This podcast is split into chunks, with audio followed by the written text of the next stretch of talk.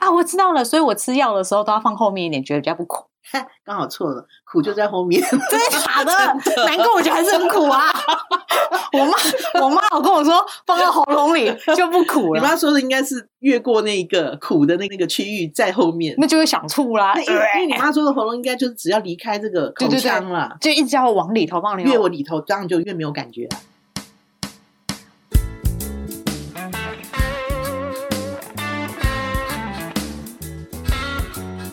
嗨，欢迎来到路边摊，我是摊主吴巧亮。你现在收听的是《路边摊》的第十五集。那我们今天特别邀请到出版社的总编辑安娜小姐，安娜你好。你好，那我们前几集其实已经聊了跟五感当中的听觉，然后还有触觉。那触觉给我蛮大的启发，因为我才发现原来触觉范围这么广，从整个皮肤到脑神经都有相关。那今天要特别邀请你来聊的是味觉。在聊味觉之前，我一直都想说，其实有很多成语，比方说什么，味同嚼蜡。对，就嗯类似这种成语，其实在中国的词典里面也蛮多的。嗯，然后我每次心里想说，到底谁吃过啊？ 应该是失去那个味觉的人 都吃过，所有的东西到他嘴巴里都变成辣了。真的吗？因为味同嚼蜡就是说有质感、有触觉，但是它没有味道。好，那我想先问说，为什么你对这主题特别有兴趣？其实我对感官的知识都很有兴趣，不是研究这个感官官能的功能，而是透过这种感官获得的知识，然后跟这种获得的过程都很有兴趣。因为其实最早的时候是因为因为我念哲学嘛，所以我对美学很有兴趣。哲学跟美学什么关系？哇嘞，美学也是哲学， 真的吗？ 不行吗？不是，因为哲学对我来说就是什么都包，嗯不会无聊，但什么都包。所以你要说它跟什么有关，我都觉得有关；你说它跟什么都无关，我也觉得无 关。那它就跟美学有关。 OK，所以其实后来那时候就学到了一个字，美学的这个原文就是 aesthetic。然后这个字呢，其实在古希腊的字源里面呢，嗯它其实它的意思就是透过感官得到的感觉、知识跟感官得来的经验、 哦，感受，最原始的。当然后来就开始有各种丰富的内容了。就会有各种流派了，但是它嗯其实最原始的是从这边出发的。所以你的意思是说，味觉跟这个有关系吗？要进入到美学的话，就还会要加入一些分析或者是一些呃其他的东西，才会变成跟审美有关、跟审美的经验、愉悦的经验、幸福的经验等等。你怎么定义美这件事情相关？那味觉到底是什么？然后有没有一种感官是单一的感受？哦那我们的五感其实基本上是哪五感啊？就是视觉、听觉、嗅觉、味觉、味觉、触觉嘛、触觉，嗯我们在这个研究的过程里面就会发现，所有的感官基本上都是统合性的，只是、呃每一种感官它统合哪些其他感官的比例跟谁主导会不太一样。那味觉的话，当然就是味觉可能是味觉主导，对不对？但其实好像也不是这样，什么意思？你说，比方说就是视觉可能会影响，视觉会，听觉也会。嗅觉好像马上可以理解，嗯听觉是比方说牛排的吱吱声是这种东西吗？这个应该是大家最常举的一个例子。因为那嗯确实会让我觉得那牛排特别好吃啊。铁板烧吃过吧？好吃啊！对啊我，特为什爱么觉得铁板烧？ 他大家围在那一圈，然后盯着那个厨师，然后看他下这个菜、下那个菜，放这个油、放这个调味料，然后那个吱吱作响的声音还冒烟，然后你当场就可以闻到，那个很爽的嘛，对不 对我搞得我现在都流口水，明明刚吃不是完 刚中吃饭， 饱。待会儿，待会儿，晚上再再去就只在一摊那一 摊，晚上就吃铁板烧。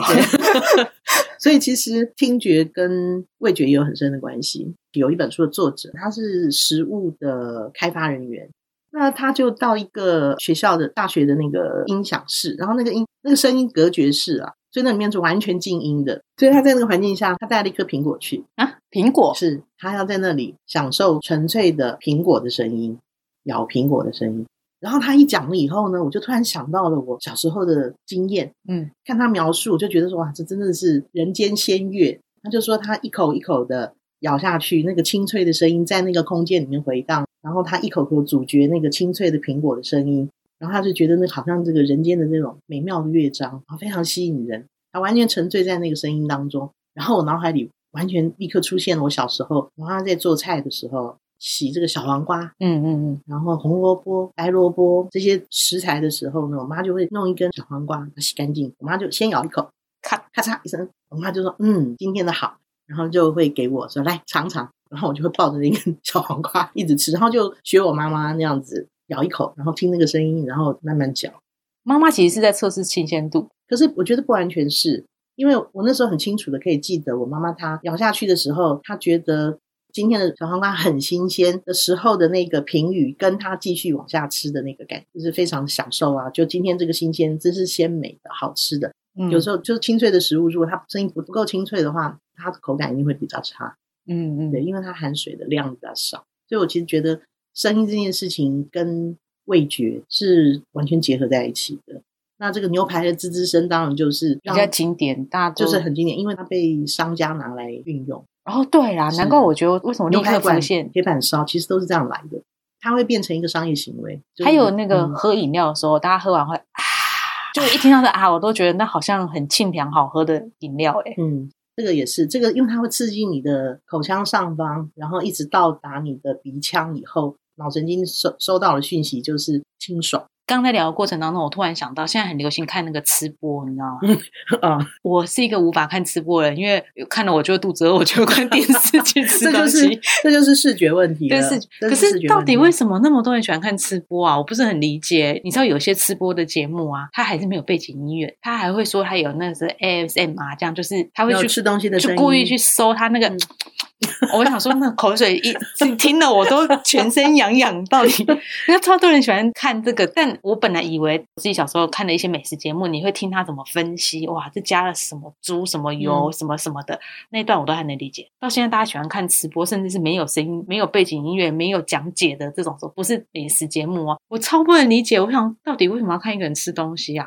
我没有特别去研究，可是我大概看过一点点。我其实觉得还蛮有趣，可是我不晓得能够看多久。我没有去，啊对啊我没有去试过。可是我觉得看的那一小段时间，什么有疗愈？然后我觉得没有背景音乐其实是对的。我们会想要听到他吃东西的声音，如同我们自己吃东西的时候听我们自己咀嚼的声音。看跟你听，就是你自己在进食。我对这这种个这种持续的这种这种进行白噪音的那种，对啊，就是进入到一个完全放松，因为它一直重复。那跟你刚刚说的还跟味觉，其他其实都有关系。其实你刚刚讲说最容易联想的就是嗅觉嘛，对啊，这是有原因的。我出门前还先问了我我们家老爷，嗯，说：“哎、如果有一种感官一定逼着你要放弃一样的话，你要放弃哪一样？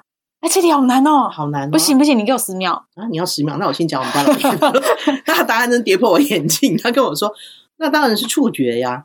啊，我说触觉，我万万没想到，他竟然跟我说触觉为什么？是什他么很快决定他很哦。快决定的。是然后后来我吗就决定，他这个答案实在是很很学院、很书房、很象牙塔，因为他说啊、因为康德说过， 啊，康德说触觉是最动物性的感官。我说哦，是你愿意放弃最动动物性的那个部分。哦对啊，呀，你不摸就好啦。我就跟他说，说你对触觉了解的太少了。对，因为上次贝文还跟我说，对冷热也是触觉是耶的，，所有的感觉经过你的皮肤、你的空间感都是不能从触让觉会来的失啊。去生存的能力耶，对啊，你的触觉，如果你感受不到触觉的话，你根本都不知道你你连痛都不知道哎。所以它会不会失去空间感，很有可能。嗯但是对呀，但是我我不确定。可是我觉得触觉是一个， 那你好可愿意怕放弃的是什么？我我一个都不想放弃， 打死我吧，我就是不要放弃。 好，那你呢？ 不行不行，再给好我啦十 秒。嗯，好挣扎哦。不是因为我觉得知道了很多之后啊，你就真的一个都没有办法。对啊，，因为我只能说我，我还想要第六个嘞。请问是什么？ 我不知道，感觉就需要更多什么科学家做过一个调查，就是大部分的人呢，比例最高的嗅觉，嗅觉，为什么？好像不太知道它除了闻香还能干嘛？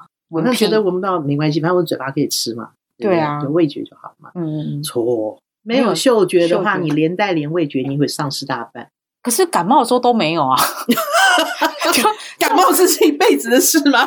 重感冒的时候，常常那个礼拜，甚至没错后续的两个礼拜，没错你都没错呈现不知道在吃什么的状态、没欸，错，没错你那你真的病得很严 重，这是真的重感冒的病时人候没。有这样子的经验，所以我看到这种叙述，我都会觉得不理解。嗯我几乎没有失去嗅觉过，啊，即使真的啊在重感，冒的状态之下，因为你的鼻腔就是你的那个呃嗅觉的通道嘛，嗯，所以其实是化学分子挥发以后，那些小分子去碰触你的那些黏液啊，然后你的那些会往上，然后接收了以后，你大脑就知道是什么味道。他其实那时候讲了一个练嗯习，我觉得这个练习很有趣。老外不是很喜欢吃一种软糖， 我也很爱啊。嗯，好吧，你老外。我刚讲好了，我说，这种年纪人就是很没有办法吃那种，就很有嚼劲啊。我哦超爱的哎我看耶这。算什么糖？雷根糖吗？对啊哦之类的它啊就叫雷根糖啊，嗯是雷根哦。哦， 好吧。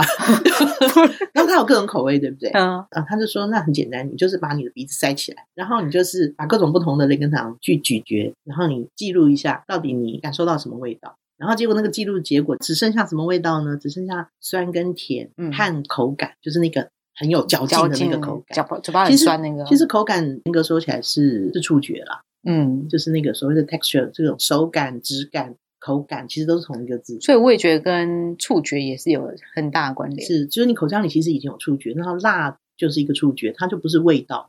这个感觉里面没有了什么东西呢？没有了这些各种不同风味的糖的哦，风味你说可乐口味、草莓口味是对，嗯靠嗅觉来哦是的，其实是因为你在嚼的时候，它的那个化学分子被打开了，然后就挥发出来了，然后那些分子透过你口腔后面的那个某一个区域挥发，然后到达你的鼻腔上面去。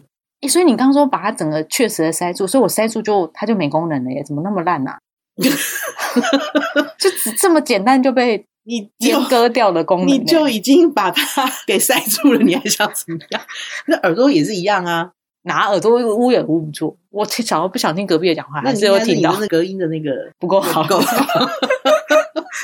哎、所以你刚刚讲的这样听起来味觉好像就比较少哎，反而嗅觉多很多哎。对，其实味觉，我其实我看一些数字以后才知道的，我觉得很可怕。我们能够尝到的那个味道的那个程度哦，其实大概只有百分之几而已。当这个东西这个食物里面低于这个百分比的时候，我就尝不到那个味道了。可是、啊，真的吗？是对，可是嗅觉不一样，嗅觉它可以闻到你这个里面如果有十亿分之一鼻子，它都闻得出来。这个知识是告诉我们，嗅觉呢其实有百分之七十五到九十五是来自呃味道、气味，嗯，来自嗅觉来决定的。那我就要选味 觉。刚哪一味题？觉刚哪一题？那你就再也尝不到各种甜、各种咸、各种鲜美的味道。哎，那你刚才一直说甜啊、咸啊、鲜美的味道，不是分子哦，不是你刚刚说那什么化学分子可以传到脑。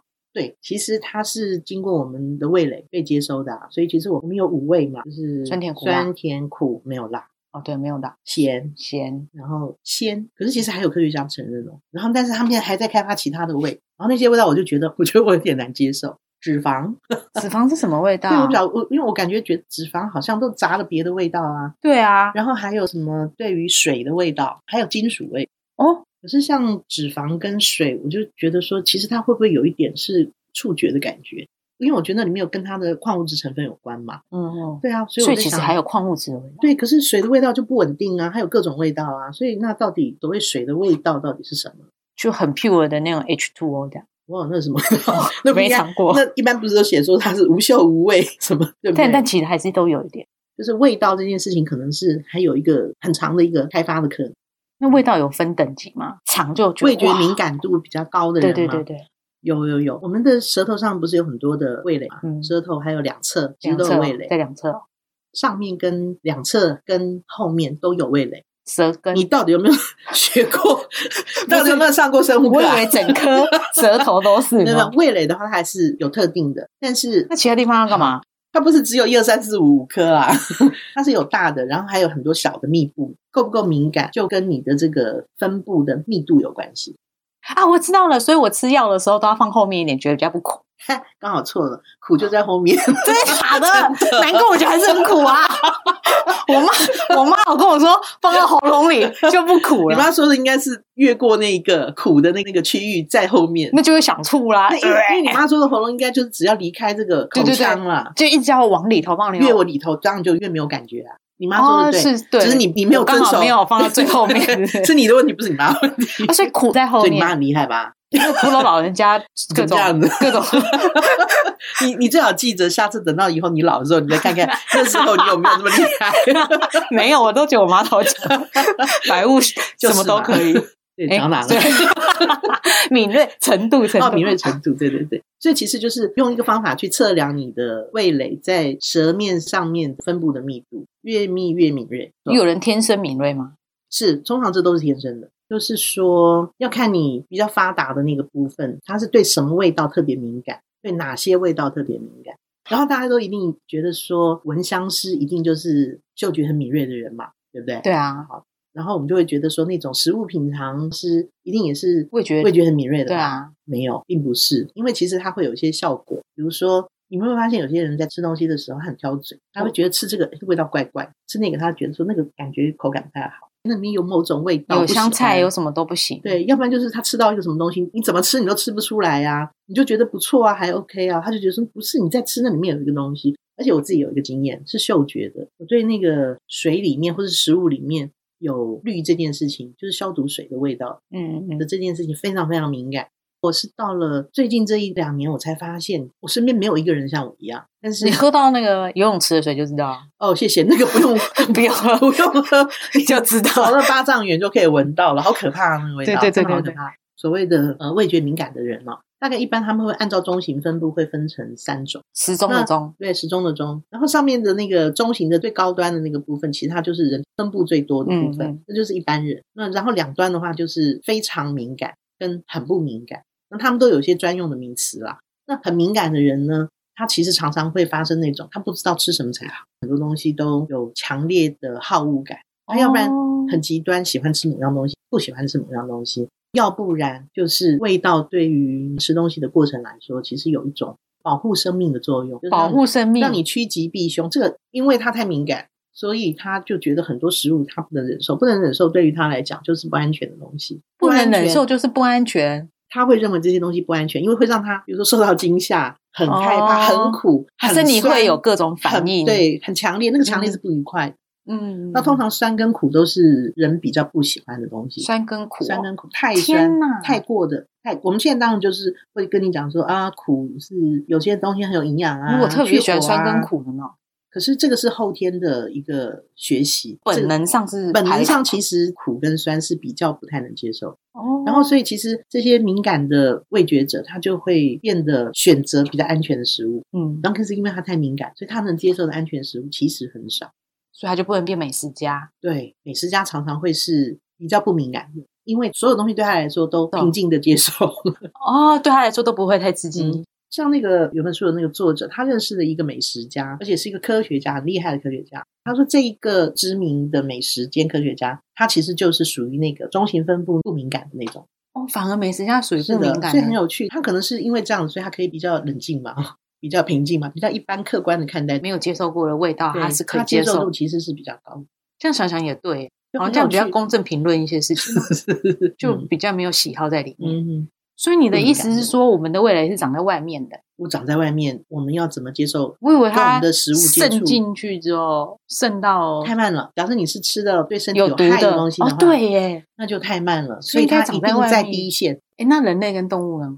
因为我知道有些狗狗啊，嗯它会生病的时候自己知道去找什么草药吃，然后它也会知道有哪些是有毒的药草，除非人类做成那种老鼠药，嗯嗯嗯这看不出来的。嗯可是我觉得人类都没有这种功能，其实我们有一些本能，哦嗯就跟你口渴你想喝水是一样的意思。口渴的时候你会想去喝盐水，或嗯是辣椒水，或者是很甜的什么。其实有时候你就觉得你最需要的是一杯普普通通的一杯水。因为中医很喜欢讲，中医就说你的身体若是一直很想吃冰的东西的话，其实表示你身体有问题，有某种问题。我我不知道什么问题，可能是燥热或者什么。嗯，所以其实你的身体不会特别想吃很热的东西，或者不会特别想吃很冰的东西的时候，就表示你身体处在一个很好的状态。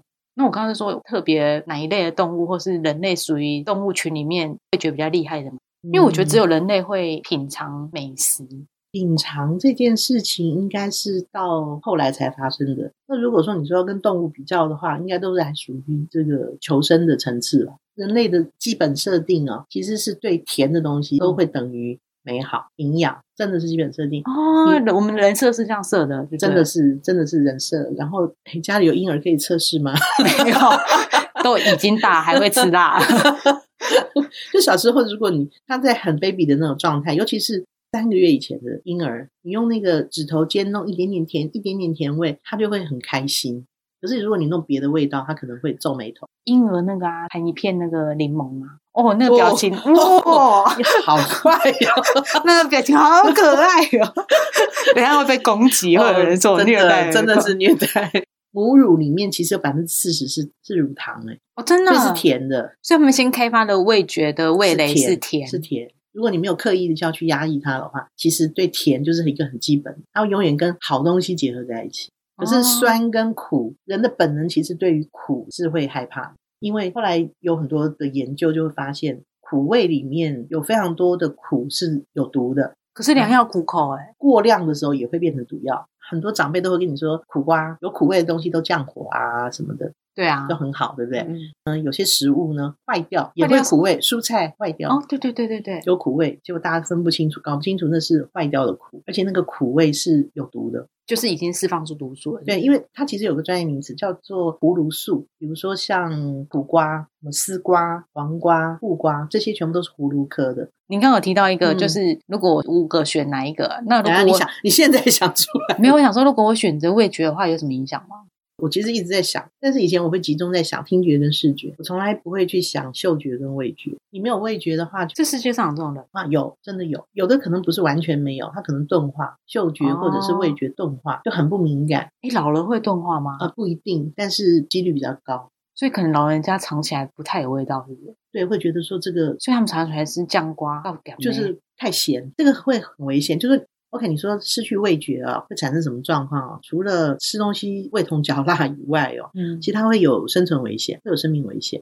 你刚刚讲的那个例子，就是因为他不知道有多咸嘛，哦他，不知道有多咸，因为我们平常我们的感觉该不会喝到控盐水制不知道？对，类似，或是他喝到什么他不知道，不要说是盐水啊，更不知道他喝到什么，可能那里面有些东西都会过度嘛，或者是说有些东西，比如说你酸味如果尝不出来的话，东西腐败你也不晓得。那照你这样说的话，我们平常要保持一个比较警觉的状态，或者比较好的状态，是不是就尽量不要吃有太多味道呢？如果我们要让我的味觉保持在一个比较好的状态，就是之前我们有做一门课是关于啤酒的，嗯那那个啤酒老师他因为他就是专业评审等级这样子，我就有问他说：“哎，那你平常会不会试喝很多酒？”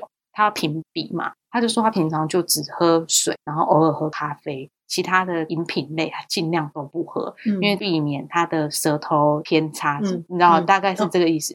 其实这个你反过来讲，如果他中间喝了很多其他的，比如说刺激性的饮品啊，或者是喝了很多很甜的东西啊，他的味觉会这些东西影响。比如说他一直被甜味训练， 要不然就是训练过度，可能就迟钝了，或者是说训练的很好，他非常旺盛。味觉的感觉其实是可以被训练的，靠你五感协作，然后能够让它更敏锐。就好像我们的肌肉，肌肉要训练，如果你不训练的话，肌肉会流失嘛。有本书，它后面就是列了很多味觉的训练的方式，比如说呢，他会叫你细嚼慢咽。大部分的人都因为可能上班边边开会边吃的，其实我也会边开会边吃东西，我但是 always 哎、一到五都这样但。是但是我吃的时候，我很有意识的在吃我的食物，这是它其中的一种训练方式。它就是说你，其实你嚼一个东西哦，你嚼超过你平常的次数。哎，很多人都觉得说这是一个减肥妙方，他说不一定哦，因为你可能越吃越觉得好吃。好吃 好，我们先把它跟减肥脱钩好吗？好啊就是其实你嚼的越久，你的食物的组成、食物的质地、口感。嗯，跟里面的种种的组成的化学的分子会被释放出来，然后你感觉到它的口感，感觉到它的在你口中的变化，从最前面第一口到最后一口，它中间的变化，然后它整体的综合的味道，其实都非常复杂。我特别喜欢在吃饭的时候呢，我每一口饭都会，我会嚼到它的甜味会出来。哎、那真的肉要很有闲才有办法，好不好？顶多上班就是时间哪有办法在那边嚼白米饭嚼出味啊？顶多就是吃久一点呐、他可以每一餐都养成这个习惯，然后我觉得从时间开始控制嘛，然后不要跟别人一起吃饭。但是这个我觉得可能很很违反现在工作者中间吃饭时间是是大家建立人脉的时间。 哎、我小时候最常嗯被爸妈训斥的就是吃饭吃太久，因为我现在吃饭爆快了。这个作者他其实讲了几个味觉的练习，他讲了快三十种，我觉得其实是一个很好的味觉练习的一个指导指引，就是你把一颗葡萄干嚼五分钟，不要咽。为什么是葡萄干呢？因为葡萄干它原来是已经是干燥过的水果嘛，所以它经过唾液以后，它其实会有变化。其实，在你嘴巴里五分钟会有非常多的变化，所以他就觉得说你可以用这个方式去嚼，然后到最后你就会发现这个葡萄干整个的那个过程真的是千变万化。他还举了另外一个例子，这个例子也很好玩。他说，你就把那个家里厨房啊的那些你常用的香料，他说你把那些香料上面的那那个标签全部都拿掉，要不然全部都转过去不要看到。他说，因为你平常在用那些香料的时候呢，你是看着那个香料的名字然后去用它。他说，可是你把这些东西全部拿掉的时候呢，你要重新去思考，重新去认识这些这些香料，然后你要想说，我要用那个花椒，你要重新看，然后你要看它的颜色，你要去闻它的味道，对不对？然后你加到料理里面的时候呢，你就会更谨慎。他就说，在这个里面会有层次的问题出现，嗯嗯嗯，嗯，就是你可以重新认识这些香料，我觉得这好像是五感里面我觉得最无法共感的，听觉大家都可以一起听，嗅觉可以一起闻，可是我觉得吃东西这件事情，你吃到你嘴里，跟我吃到我嘴里。有时候我觉得很好吃的东西，我常常朋友推荐一些我美食清单，妈呀，可能一半是雷区。那可能我推荐给朋友的，他们也觉得也还好。有时视觉、听觉也是一样，所有的这些感官接收进来的 data，其实到最后都会送到我们的脑部，所以进到脑里面以后，它会重新处理，然后它会连接什么东西？我比如它连接到我们的感觉的反应，然后连接到记忆。它一旦连接到记忆，就很复杂了，因为这个记忆包含了我们整个成长过程中的记忆，包括了我们文化背景的记忆。包括了各种我们的知识的广度差异，这些全部都会影响我们对这个东西最后下判断。感官基本上不会只有接接收的这些讯息而已，它还会有很多东西加进来。像我们常常会做一件事情，就是吃水果的时候会加盐巴。我们家吃凤梨加盐巴，我以为是防止它咬嘴巴、欸。然后吃西瓜的时候，我觉得加一点盐巴反而可以让它更甜。嗯我觉得这件事非常奇怪、对，还有什么东西我会加盐？除了做菜以外，我们很爱在水果里面放盐的，对啊，还有面包、面甜点啊、面团里面吗面包啊，其实我们也会放盐，为什么啊？好明奇明就怪、是。甜的呀。对啊，就是甜对的。啊，所以就是有人就会讲说，为了健康，你也不能吃太多这些面包啊什么的，会让你摄取过多的钠。因为盐巴里面有钠对，哦，还有一样东西啊，柠檬啊，啊、对，是不是？还有卖这种加盐柠檬饮料的，柠檬干柠檬对对对对，什么啊？不不会念，嗯对，我也不会念， 就是柠檬咸，我会拿来知泡水。，我知我知，对对对，就那个东 对西对，对，或者是那个柑橘啊，嗯，也有嗯也有加盐的嘛，让对它是有咸的那个味道的，或是酸梅啊，它用盐渍啊，到对最后就是是盐是里盐面。那个咬开来里面都还有盐粒的，超夸为张什么？可嗯是吃起来反而觉得是甜耶。像比如说酸梅，嗯，酸梅有了盐以后，它的酸味就不会那么强，它有一种作用叫做互相抑制的作用。盐会把酸跟苦的味道压抑它们，让它不那么强烈，所以你吃那个你吃的那个东西就不会那么酸，不会那么苦。哦对啊。可是我吃西瓜加了盐，我觉得更甜。因为西瓜不是酸也不是苦的、啊，很奇妙的，所以这个盐就是非常奇妙的一个东西。它会压抑酸跟苦，可是它对甜、对鲜、鲜味它都不会压抑，反而会有时候会让它们提升提升，嗯因因为为你压抑了其他的味道，所以这两个味道会被凸显出来。讲到盐这个东西，我真的觉得很好玩。盐很基本，因为它又是我们的那个五味里面的其中一味，嗯，那咸味。可是人干嘛要吃？干嘛要吃咸的东西？我们我们其实不是为了要吃盐才加盐，嗯，是因为盐有一个功能，让食物的风味出现。真的假的？所以？对，所以它所以用各其实我不需要盐，它用各种方法，你就是需要盐啊。我只是为了让我的盐，只是为了让其他风味出来。那其实都不可是需要没他有本它人啊，可是没有它，其一他些风味味都道就出出不来。来啊。可是我的目的不是为了要吃它，对是它，啊我是为了要吃到这食物的味道。比如说我刚刚讲的什么水果，凤梨凤梨啊，呀、西瓜呀、嗯加一点盐，让它的甜味或者是凤梨的那种不要过酸，那种凤梨的香的那个味道要出来。所以是李子也会去李子，搓，因为李子太酸，嗯，李子有时哦甚至你一讲李子，我一 讲李子，我口水怎么开始是的分泌？立刻。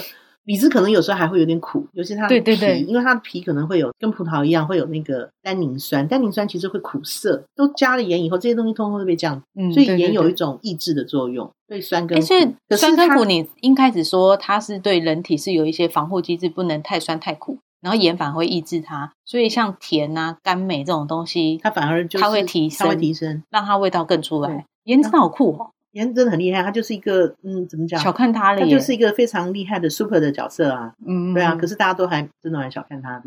可是然这后每道菜里都有。对啊，可是你看，你你做有些菜，你其实放一点盐，然后你就因为盐会进入到你那个食物里面的有一个原理，应该是渗透作用。我如果没记错的话，应该是渗透作用。因为盐的那个分子，它会渗透到你的那个细胞，不管是你的还是谁的，所有的东西的细胞，因为细胞是百分之不知道多少，九十九十多吗？都是水分，水分哦。嗯，然后盐呢，因为它的浓度比较高，嗯所以它会进入到你的那个细胞里面，嗯然后就会把水挤出来。然后，如果这个细胞是我们食材的细胞的话，嗯它那个被挤出来的那个水里面会带有那个食材的好吃的东西，嗯鲜美的味道，嗯，比如说菜啊、肉啊、肉汁啊，挤汁出来了，就把所以它我的就吃得到了。是对，不是我就吃到它那个肉汁啊、菜汁啊，然后炒的时候那个又挥发出来，我又闻到啊，所以哦，哦我们都要感谢感谢盐巴。啊，没有想到研发这么厉害耶对，在我也味没觉的想到嗯的领域里面，对我一直以为可能会讨论比较多的是苦啊这种呃比较大家比较特殊讨论的东西。就是有时候越普通的东西，我们越容易忽视它，越不让我们察觉到，其实它越基本越重要。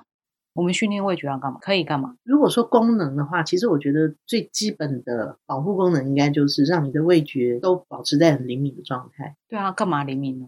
就是我刚刚讲的，其实你的味觉不灵敏的时候，你会发生很多生命危险。讲的夸张一点啊，那会有其他，比方说像学美学，可能不一定有实质的用处，但可能有其他的用处。我会这样问，嗯是因为像你刚刚说，就是比方说一到五吃饭时间，我就是囫囵吞枣，也有填饱肚子，不要我当场等下突然昏倒，因为我常常到下班时间才想起来，我一整天还没有但吃。是然后那个时候都是因为我已经头晕了，嗯或者是我在胃痛，我才想起来、啊，今天忘记吃饭，然后快点随便吃点东西，然后我可能又快点去处理其他事情。可是周末的时候，好好的吃饭这件事情，我觉得不只是刚才说在口腔中的各种变化的细嚼慢咽跟享受，而是我会觉得我好像比较像个人在生活中的那种状态。这个已经是生活美学层次了。可是我其实觉得我们比较忽略，我们把吃东西这件事情呢分得太极端了。一个就是健康，嗯然后一个就是美味，美味就已经含了这种生活美学的这个部分，它应该是合一的。跟健康有关的部分，其实它还有更底层的问题，就是它跟你的生存有关。那当然就是跟健康有关了。像你刚刚说细嚼慢咽这件事情啊，终于好像像个人了，可以好好吃了，有一种你有在感受到生活这件事情，就对有感感受到吃饭这时件间事情，感时受到间时间的过对去，对对对对对，我觉得这其实全部都可以呃排除的，就是你一定要训练让自己每一餐都要好好吃。这个好好吃其实是对自己的身体有非常好的帮助的，跟健康绝对有关系。